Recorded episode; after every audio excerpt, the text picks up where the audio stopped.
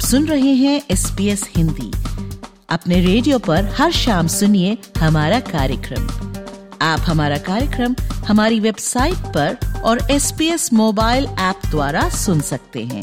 S P S dot com dot A U slash Hindi पर जाएँ।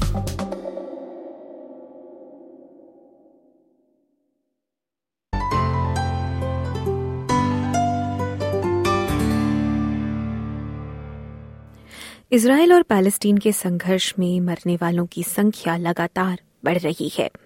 Gaza strip में हुए हमास के आकस्मिक हमले ने सैकड़ों की जान ले ली है, जबकि हज़ारों घायल हैं।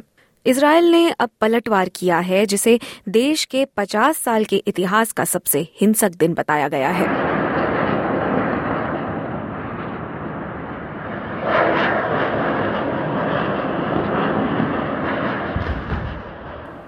बीते दशकों में ये इसराइल और पैलेस्टीन के बीच का सबसे खूनी संघर्ष बताया जा रहा है। चौवालीस सैनिकों समेत 700 इजरायली लोग मारे जा चुके हैं। हज़ारों घायल हैं और गाजा स्ट्रिप पर हुए इस आकस्मिक हमले से सकते में भी हैं।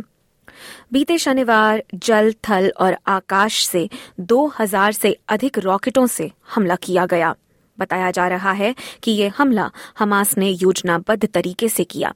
इजरायली सेना की तरफ़ से हुए पलटवार में 413 फिलिस्तीनी, जिसमें 78 बच्चे और 41 औरतें भी शामिल हैं, मारे गए हैं। इसराइल ने चेतावनी दी है कि आगे भी हमले होंगे। गाजा के निवासी घर छोड़कर भागने को मजबूर हैं। इसराइल के प्रधानमंत्री बेंजामिन नेतन्याहू ने इस हमले का बड़ा बदला लेने की कसम खाई है। संयुक्त राष्ट्र ने न्यूयॉर्क में रक्षा समिति की एक आपातकालीन बैठक बुलाई है ताकि संघर्ष का हल खोजा जा सके। संयुक्त राष्ट्र में इजरायली दूत गिलार्ड अर्डेन का कहना है कि उनके लिए ये हमला 9/11 से कम नहीं है और ये कि उनके देश में मृतकों की संख्या भयावह है। Over the past two days, following Hamas's surprise attack on Israel, my country has suffered hundreds of fatalities. Yesterday, in the early morning of the Jewish Sabbath and on a Jewish holiday, savage Hamas terrorists fired thousands of rockets into Israel. But this was only the beginning. As rockets rained down indiscriminately upon Israeli towns and cities, hundreds of Hamas terrorists infiltrated Israel and began a barbaric pogrom a barbaric pogrom of unparalleled magnitude. Ruthless terrorists gunned down innocent Israeli civilians in the streets, murdering anything that moved. Anything.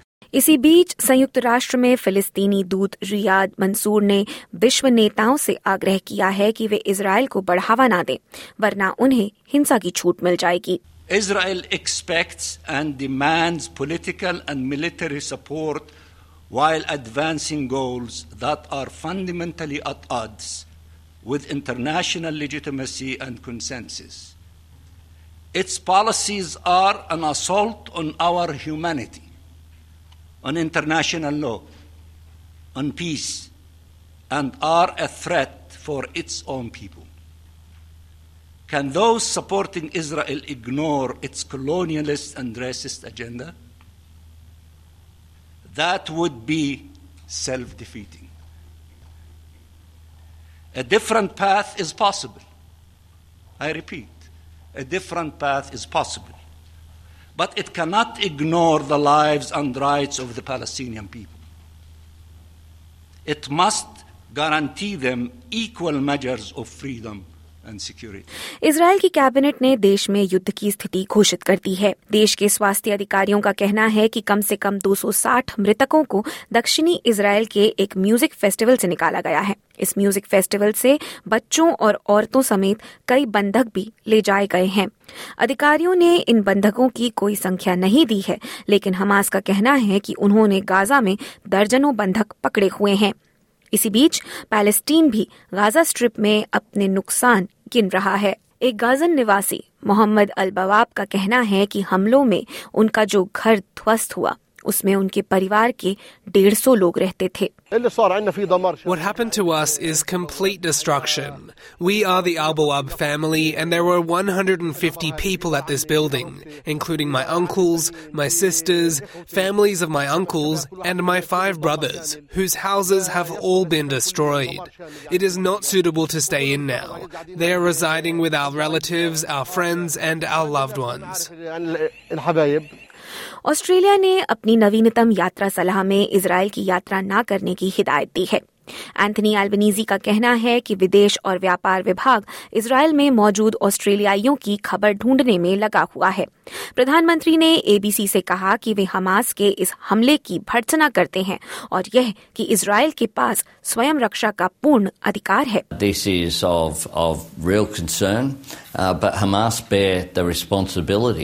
uh, for this. Of course, this was uh, a, a shock attack uh, that was obviously very well planned and I think has shocked the world. Uh, the extent to which uh, we haven't seen uh, for 50 years. उन्होंने यह भी कहा कि डीफैट का विभाग 24 घंटे काम कर रहा है Penny Wong, our foreign minister, spoke to the Israeli foreign minister uh, last night. I spoke to the Israeli ambassador to Australia yesterday.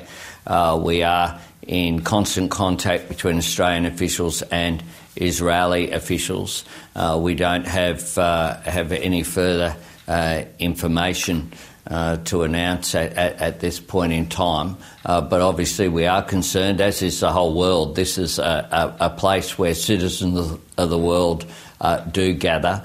we have a number um, one three hundred triple five one three five that people can ring if they're concerned about friends or relatives uh, there who were visiting uh, the region. इस बीच विदेश मंत्री पेनी Wong Israel में मौजूद ऑस्ट्रेलियाइयों से आग्रह कर रही हैं कि वे अपने घर वालों को अपने कुशल क्षेम की सूचना देते रहें Australia unequivocally condemns the attack on Israel by Hamas.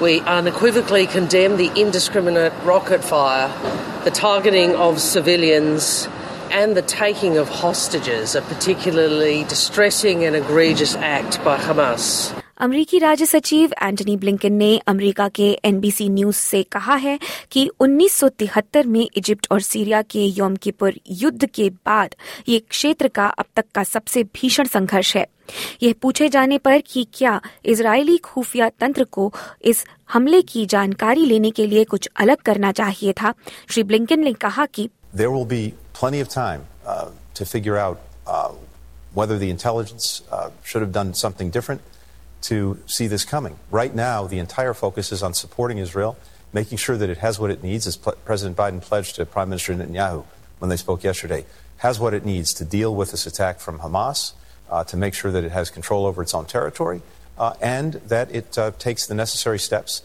so that there's accountability, and to try to ensure to the best of its ability that this doesn't happen again. SBS news से Hannah Kuan की इस खबर को SBS Hindi से आपके लिए प्रस्तुत किया वृशाली जैन ने